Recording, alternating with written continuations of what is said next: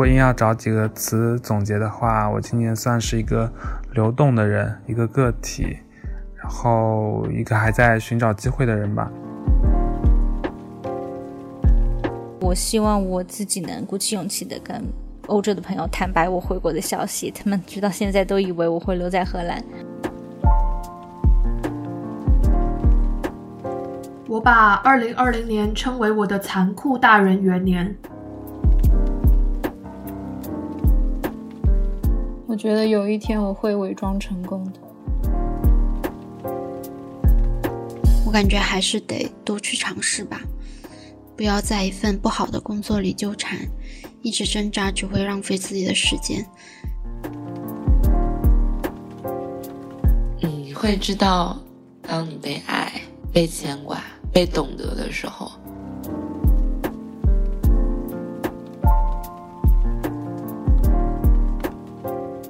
大家好，欢迎收听此处待定。二零二零年是挺不一样的一年，大家的生活都发生了许许多多不一样的故事。今天我们站在二零二零的尾巴上，邀请了几位此处待定的好朋友们来聊聊他们的二零二零年。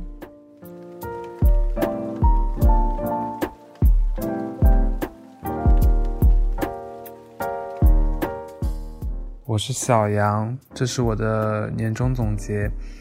如果硬要找几个词总结的话，我今年算是一个流动的人，一个个体，然后一个还在寻找机会的人吧。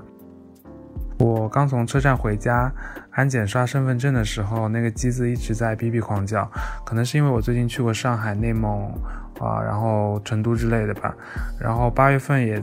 刚从荷兰回来，就说的难听点，就是像那种微博上一直在骂的疫情的逃窜者。我鼠年过年的时候，在家附近租了个房子，就去年辞职之后，想着再去申请一个学校，之前因为缺钱，可能没再上了，就有点遗憾。然后 Julia 来我老家看我，我们一起跨的年。我当时腌了咸肉，然后报了雅思，自己还做了鼠年的那种表情包，觉得日子还不错的。新闻那个时候看到有事情发生，也没多想，嗯，但是后来国内雅思取消了，嗯，就想着说要不去泰国旅个游，顺便考个雅思好了，嗯，出。租的那个房子的村子的时候，才发现那个路已经被拦起来了。然后村里的那个人就说：“你出去了，回来就难了。”然后当时也没多想，就走了嘛，就走了呀。然后去泰国考试的人还挺多的，就不得不说整个流程还是挺舒适的，就比较像那种嗯成人技能考试，就不像在国内考什么都像在高考。总之，我准备回来的时候发现票没了，然后想着手上还有申根和澳洲的旅游签证，就要么去嗯外面转一圈再再说好了。荷兰的原来的朋友嘛就说来呀来呀，然后我就去了。呃，二月份欧洲还没什么事情，因为当时觉得你出门都看不到人，其实这种病怎么传播了？然后当时谁也不知道怎么办，就嗯。还去了一趟希腊旅游，出那个希腊机场的时候，人家记者一圈围上来说：“呃，你们是从中国来的吗？”然后当时也也没敢多说话。在欧洲总共滞留了半年，就全靠各位朋友支持吧，就是住的也是朋友家，然后也没感觉到隔离生活有多痛苦，一切供给也很便利的。偶尔还能下去跑个步啊，然后看个朋友啊之类的，就真没什么人出去，好像就农村一样的嘛。然后只是回来机票的时候就很痛苦、很贵的，我半年做的兼职赚的钱全没了，就只能重新开始呗。朋友还给我众筹了一部分钱，就猛的一下大半年都没了，找了几家工作，嗯。过是过了，但生活压力感觉都很大，就是越工作越穷的感觉。我自己也弄了一个公司，就准备开个淘宝店，就想说做做小生意嘛，算了。然后到处跑那种供应商，然后又是从上海回来浦东有事，四川回来成都有事，就我也其实也不想跑的，可是就没有办法，就很多人也没有什么选择。感觉不动嘛，也不是回事情。然后租房现在过安检都会被特别照顾，我也只能庆幸说自己没有得病。嗯，关于疾病的话，今年其实也就得了麦粒肿啊，然后发现自己有一些什么结块啦，然后颈椎病恶化啦，都不算什么大毛病。嗯，只是说会有点累吧。今年其实跟朱迪也快一年没有见了。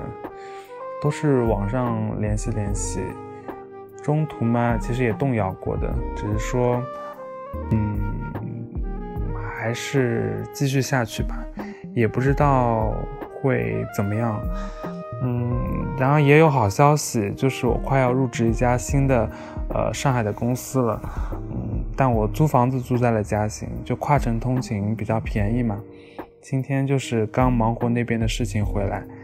就如果事情，嗯，顺利的话，好像这个故事听起来都还挺一切向上的。如果这边就停了，那还是一个蛮积极的一个结尾。但我今年其实也认识到，个体的命运其实很难从，就是由自己掌控的。就是，嗯，我希望我那努努力，然后不要被冲走吧。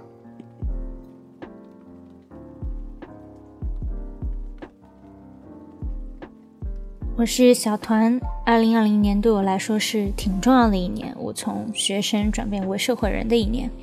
这一年里的大部分时间里，我都关在房间里面做毕设，偶尔和朋友聚聚餐，搞点设计创作小活动，放松放松。终于在八月底呢毕了业，拿到了学位。之后我就学习如何找工作啊、面试啊，然后做一个预备的打工人。期间呢，经历了几次情绪崩溃，但是最后还是找到了工作。二零二零年，我最感谢的就是我的家人和朋友。虽然这么说起来很官方，但是他们的确对我非常非常重要。然后这一年很特殊，我最遗憾的是年初的时候办了博物馆卡，但是最后因为疫情一次也没去。啊，但是除此之外，今年我很意外的经历还蛮丰富的，然后也挺有成就感的，对可持续设计和交互策略有了更深的认识。嗯。我对二零二一年的期待有点太多了。首先是我要搬到新的城市工作，已经联系好了很多也在那个城市的朋友，很期待。然后我当然也是想去疯狂疯狂的看展，然后把二零二零年的份给补回来。再一个，我希望我自己能鼓起勇气的跟欧洲的朋友坦白我回国的消息，他们直到现在都以为我会留在荷兰。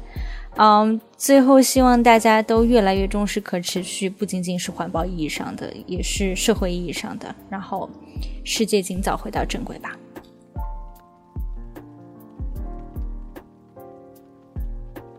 大家好，我是小溪，和此处待定的很多朋友一样，我也是一名初入职场的设计师，正在努力寻找我的 work-life balance。二零二零年。我的生活方向其实发生了蛮大的转折，跟今年的很多故事一样，是因为新冠。我的前男友是个外国人，我们在一起三年多。原本我是计划今年和他一起回瑞典发展，他先回国找房子、工作，然后帮我申请签证，我留在国内一边工作攒钱，一边找瑞典的工作机会。我们想的是，在五一、国庆这样的节日可以见一见、过渡一下，一年时间签证差不多就能申请下来。到时即使我没有找到工作，也可以先去瑞典再找。结果因为新冠，他被裁员了一段时间，我的签证因此没有了稳定的经济担保。然后也因为新冠，我找工作的可能性变得越来越小，所以我们的计划不确定性就变得越来越大。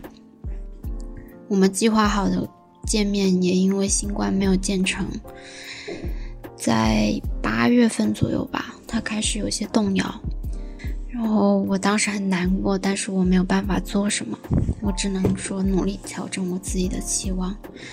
十月份的时候，他向我提出了分手，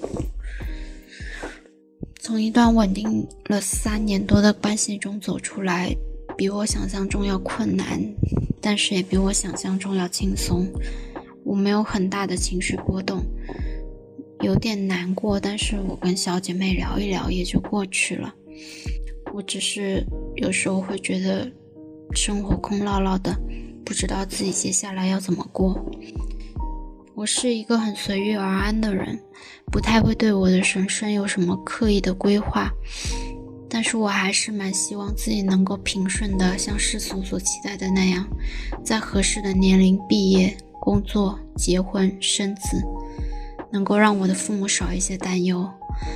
但是现在看来，我可能没有办法实现了。在过去这一年里，我换了两份工作。年初的时候，我从国内一家知名大企业离职。离职主要是因为我对领导的管理方式感到非常不满和失望，加上我自己对自己的定位和期望其实也和工作内容有一点偏差。我觉得我完全没有必要在如此高压的环境里带着那么多负面情绪努力下去，所以。经历了怎么说呢？我经历了大概一年多的反复，然后终于下定决心要离开这个所谓的光明的前途。然后考虑到我可能不到一年就会出国，所以，嗯，作为在瑞去瑞典之前的过渡工作，我想体验一下大公司以外的生活，然后我就找了一些。小有特点的初创公司，想看看在国内的小团队的工作状态是什么样的。然后因为是过渡工作，我其实并没有花太多时间去考察那个工作的靠谱程度。觉得对方设计的 sense 还不错，也有一些核心技术，然后又给了很高的薪水，我就去了。结果后来半年多的时间里，我在这家公司见识到了很多初创公司的毛病和局限。我的工作也就感觉度日如年，到后面的时候就是简直是 上班如上坟。然后国内新国内和国外新冠的状况一直起伏不定，我的出国计划变得越来越不确定。之后，我觉得我一定要换掉我的工作，不能这么。一直过渡下去，于是我开始找新工作，然后吃了上次的教训，我这次长了个心眼，都有很认真的去考量我的工作内容啊，未来的同事和工作的公司的文化氛围，然后我很幸运的到了我现在的新公司，我感觉这是我在国内工作两年以来第一次觉得我对工作的。内容有非常的清楚的认知和掌控，也是第一次觉得我不再需要努力的去逃到国外。从读书、实习到我头两份工作，感觉我是比较不幸的遇到了各种负面状况，所以我对国内的工作环环境完全是不信任的。我也从来没有觉得我会在国内长久的待下去，但是这份工作改变了我的想法。我感觉还是得多去尝试吧，不要在一份不好的工作里纠缠，一直挣扎只会浪费自己的时间。在体面的公司或者薪水其实都没有用。生活上，其实从国外念完书回来的这两年里，我一直在适应国内的生活，因为。和我爸妈的代沟和兄弟姐妹之间的价值观差异，让我习惯性的和家里一直保持着距离。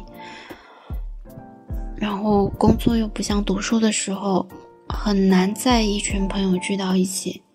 然后我感觉我的生活是在慢慢的、慢慢的孤立化。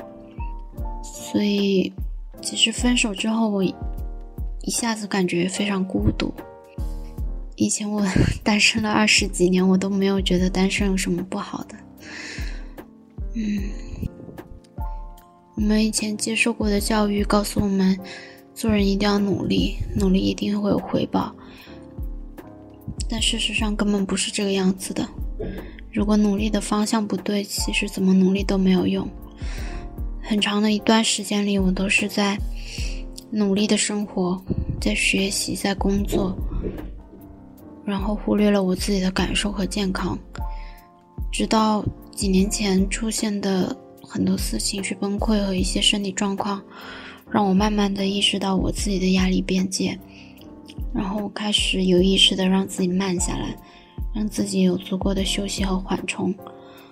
我很感谢我为数不多的朋友和我爸妈，是他们支持我走过了很多困难的时刻。跟我前男友异地的期间，我从街上救了一只流浪猫。那天，它可怜兮兮的对着我和我同事叫唤，跟着我们。然后，最后他很听话的走进了我们给他找的笼子。因为前男友对猫过敏，所以我知道我肯定是要把它送走的。我照料了它两个多月，把它伤养好之后。我到处发广告，最后把它送给了一个陌生的领养人。他现在已经变成了一只黄胖子。有时候我会很想他，也有点自责自己把他送走了。但其实我自己还处在居无定所的状态，也没有办法为他负责。我感觉能够救到他，已经是2020年里发生的一件很美好的事情了。二零二一年，我感觉新冠已经没有可能被消灭了。希望大家能够更从容的面对自己的生活吧。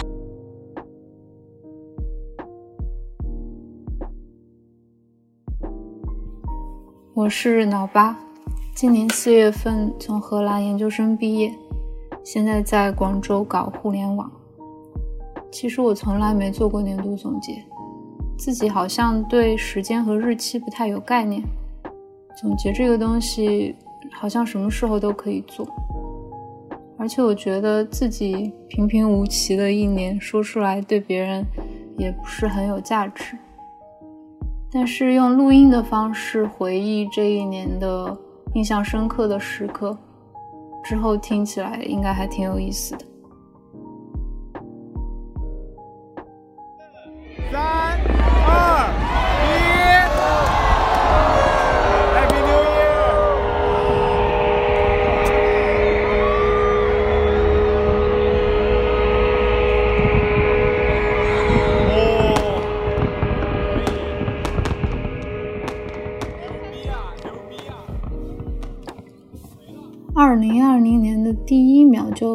纪念意义。当时在鹿特丹看烟花。嗯，二零一九年的最后一天是当时还在波兰过圣诞，然后从华沙坐飞机回阿姆斯特丹，刚好赶上了从阿姆斯特丹回鹿特丹的最后一班火车。到鹿特丹的家里已经挺晚了。吃了东西，洗了个澡，然后又匆匆忙忙出门看烟花。当时又冷又困，人很多，荷兰的风很大，我很想睡觉。烟花也跟电视里看到的差不多，但是现在想起来，那个时候实在是太梦幻了。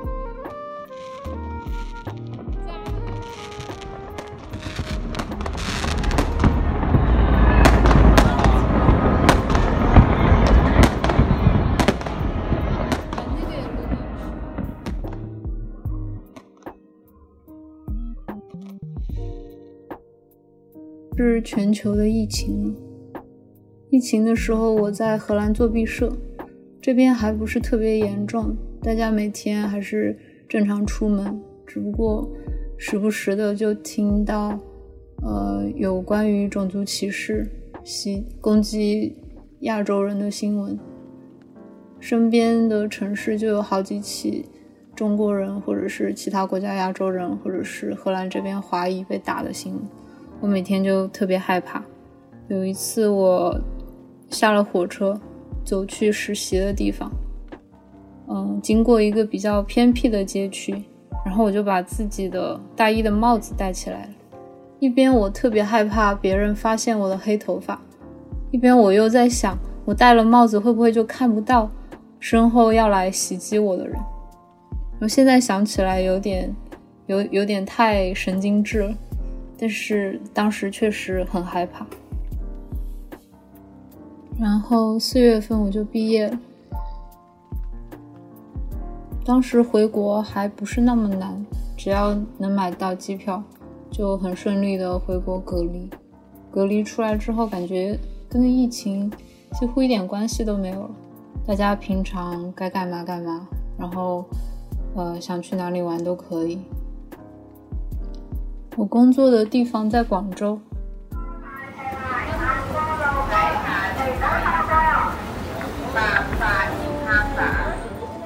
广州这个地方对爱散步的人来说简直是太友好。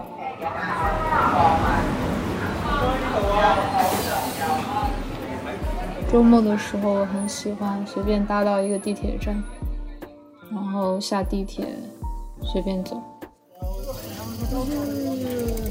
就算是没有什么可看，有那些植物也令人心情愉快。跟其他我待过的城市相比，北京、深圳，然后上海去了几天，我觉得广州的尺度非常容易亲近，没有特别宽的马路，随便走走就能找到任何自己想找的东西，餐馆或者是便利店、裁缝店、地铁站。可能也是因为我住的地方比较市中心，不过这也是因为在广州我可以负担得起市中心的房租，在北京或者上海，应该是要两三倍的价格。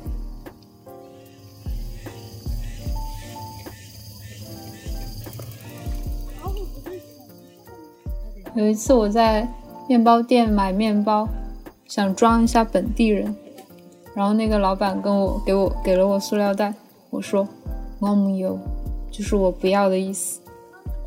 不知道他听起来标不标准，反正我尽力。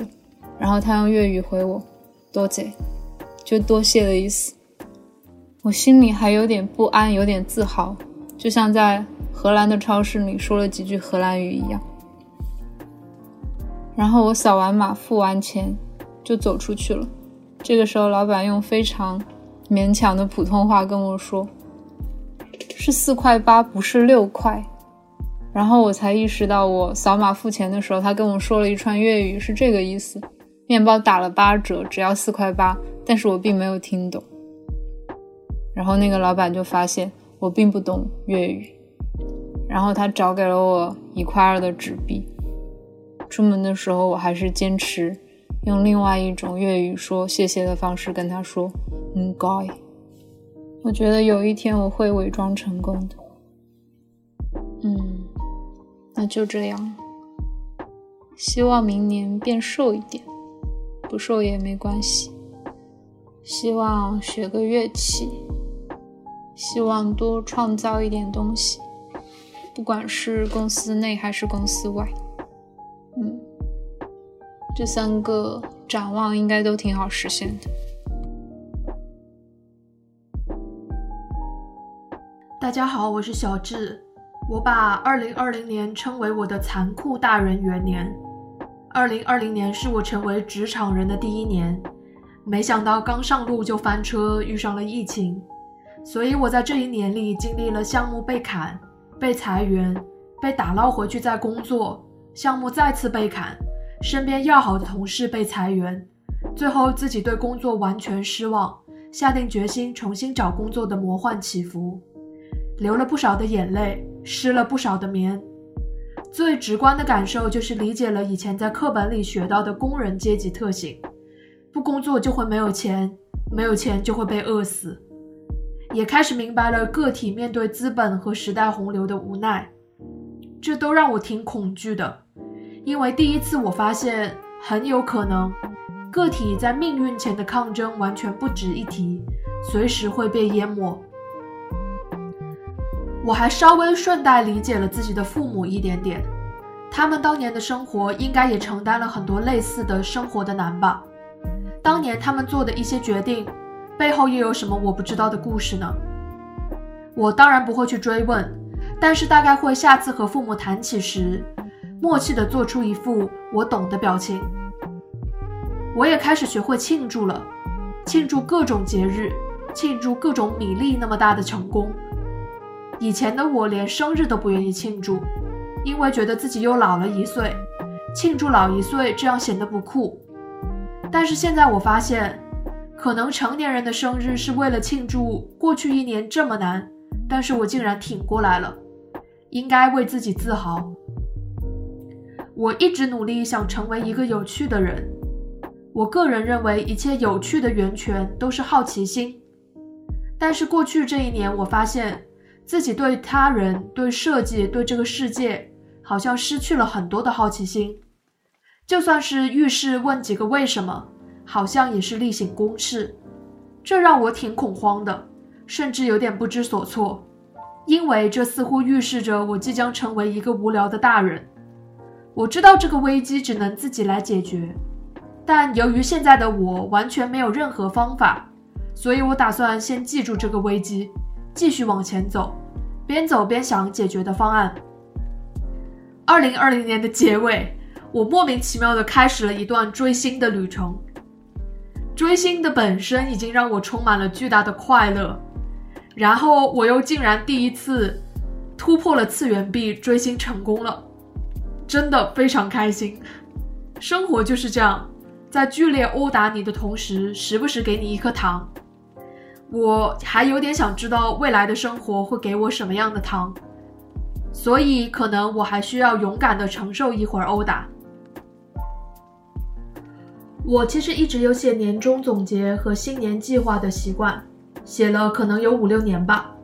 今天为了这个录音，特意回头去看了看过去的文字，每一年我都提到了希望自己能够放过自己。当我和朋友们提起这件事时，他们都开玩笑说：“你看你操心这个播客的样子，这岂不是不放过自己的表现吗？”我觉得也是，也不是。这个界限非常的主观，完全取决于你怎么看它。但是在今年这个我的残酷大人元年的尾巴上，我希望明年的自己，暂时可以不要轻易的放过自己。祝大家在新的一年里，可以不缺钱、不缺物质，并且用它们织起一个自己的安全网。祝大家可以吃到很多生活的糖，也祝大家可以找到很多很多值得庆祝的瞬间。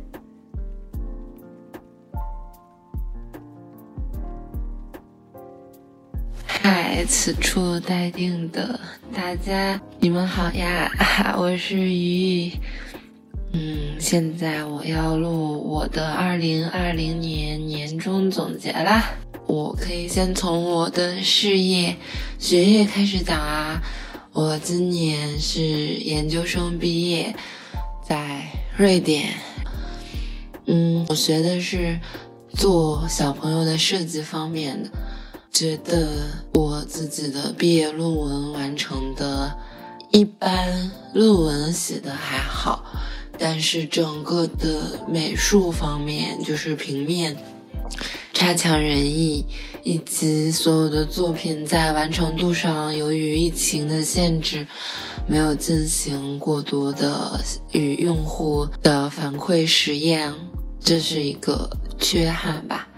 在事业上呢，我做了一个实习，是在瑞典，所以还是很开心，有一个海外的实习经历。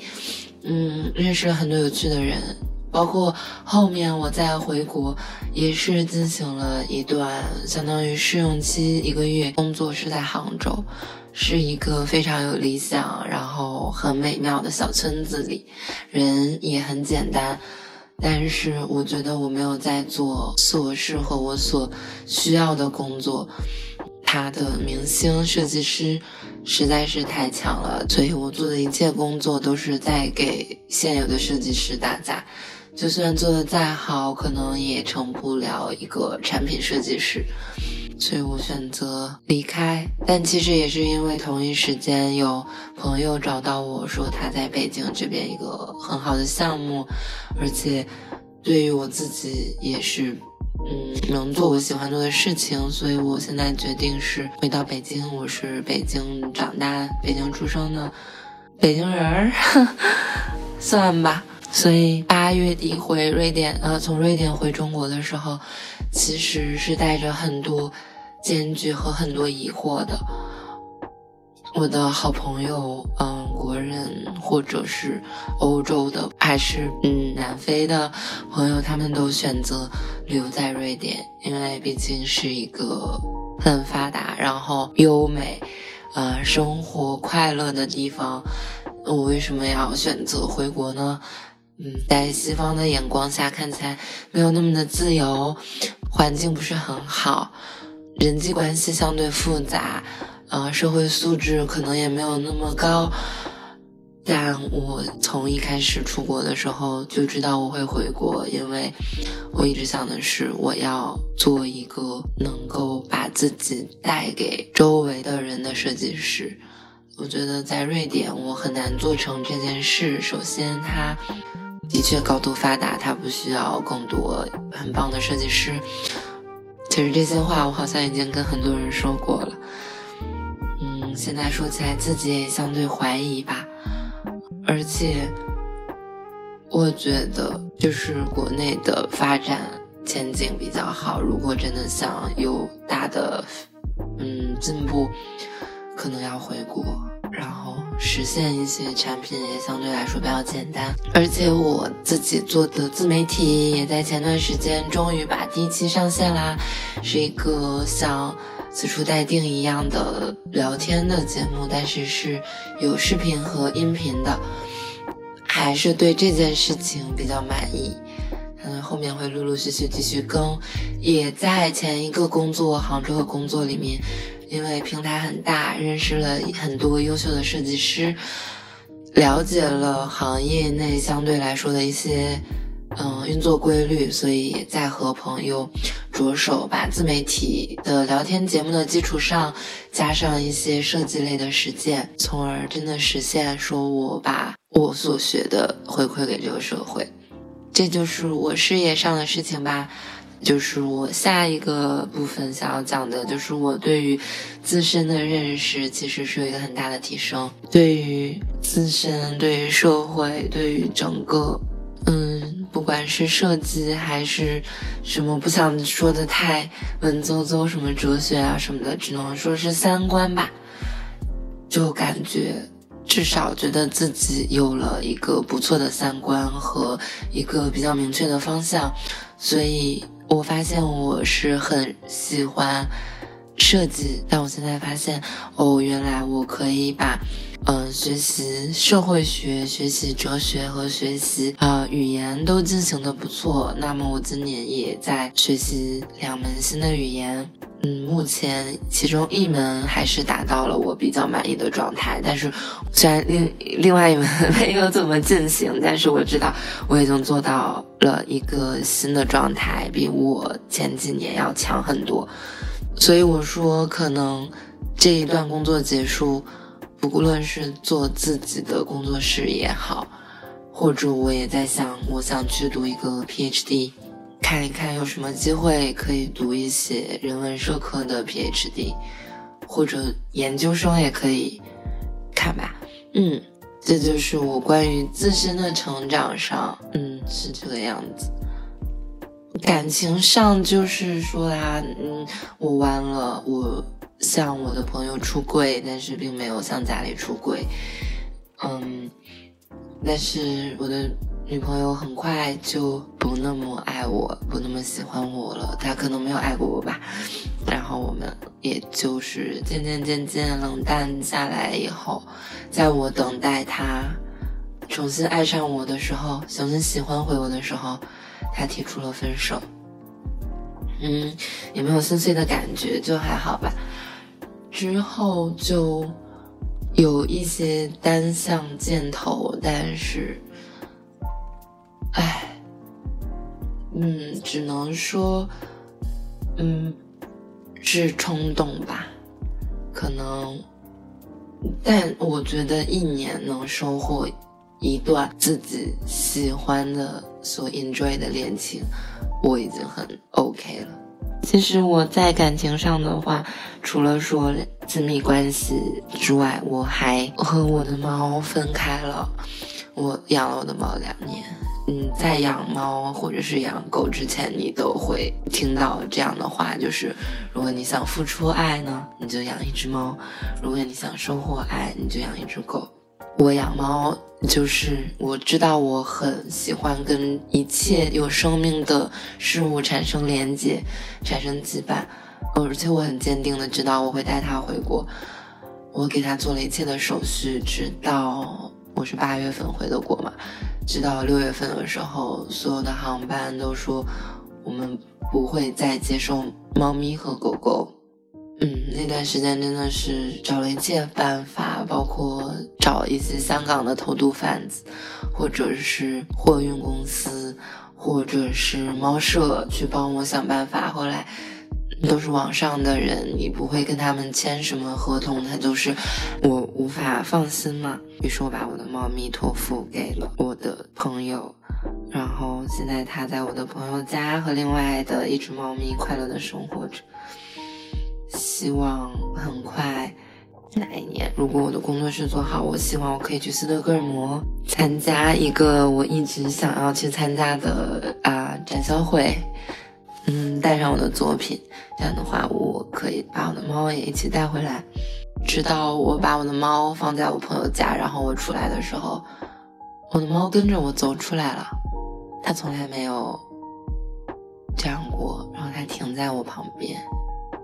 在平时，就算他跑出来，他也是头也不回的。那个时候我就，嗯，嗯，那个时候我就。不太 OK，嗯，就哭的不行了。其实我觉得，在哥德堡除了学习上的收获，还收获了很多非常重要的羁绊吧。哎呀，就是我知道，原来他认识我，哦，原来他。会舍不得我吗？或者只是人类的臆想吧。嗯，那个时候，我的一个好朋友，他一直在帮我做我的自媒体的拍摄，他在旁边，然后他把这一幕拍下来了。然后，等我们一起回到我的家去放一些东西的时候，我的两个在哥德堡一直一起玩的朋友。他们两个鬼鬼祟祟的在我家门口写诗、挂花儿，白色的绣球花。嗯，他们写了一首诗。你会知道，当你被爱、被牵挂、被懂得的时候，回国之后隔离嘛，在天津隔离。嗯，然后从 B 站的一个综艺上纪录片。是关于一个狗狗和猫猫的救助站，然后接触到了我的狗。养狗和养猫是完全不一样的感受。我陪这个狗经历了它胆小怕人，到接受人，到最近我回北京，它又开始变得胆小。经历了它从耳朵生病到痊愈，经历了它的毛从短短的到长长。那只狗，它已经不是城里的狗了。嗯，在村子里，它就努力的跑，跑得很快，像一匹小马。它会跑到很远的竹林里，但是如果这个时候你站在路边叫它，伊娃，它就像小马一样冲你跑过来了。然后还有就是其他的事情了吧？我把智齿拔了，我考了驾照。嗯，考驾照也很好玩，因为这个驾校叫东方时尚，在北京实在是太魔幻了。我是通过 VR 和 AI 学会的，学会的开车。哎，嗯，拔智齿也让我觉得周围的人都还在，很有归属感。因为我从小剪头发是在一家店，然后看牙也都是在一家诊所。他们都还在，只是你这么多年，这里飘飘那里飘飘，然后你回来的时候发现，哦，他们都在，只是像你的父母一样，年纪大了一些，开始关心你有没有找对象了，嗯，开始关心你去哪儿工作了，而不是那个给你糖的 那些人了，嗯嗯，我最后就可能是说，漂泊了这么多时间，其实我一直在找自己的归属感在哪里。然后我发现这个东西真的跟儿时记忆有关，就像你的性格、你的处事会会受很多原原生家庭的影响。当我站在我家我长大的那个街区的大街上的时候，北京现在很冷，没有叶子，我就有一种感觉，我认出你来了，是你，北京。是这个地方，我是在这里长大的哎，那种感觉，大概就是这样吧。我的年终总结，我还做了什么别的事情吗？不要再做别的事情了吧。嗯，希望明年更多的是事业上能够做起来吧。希望自己在。嗯，即使是大的城市，也可以保持初心，不要被名利和浮躁的东西蒙住双眼，而是把想做的事情，即使是一件小事，也踏踏实实的做好。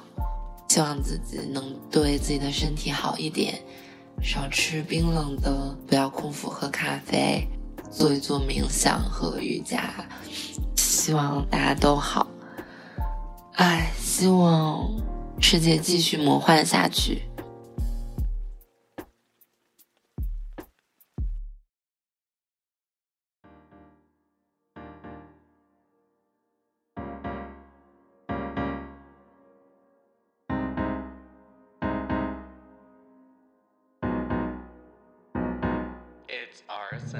我们也很好奇，声音那头的你在魔幻的二零二零年过得还好吗？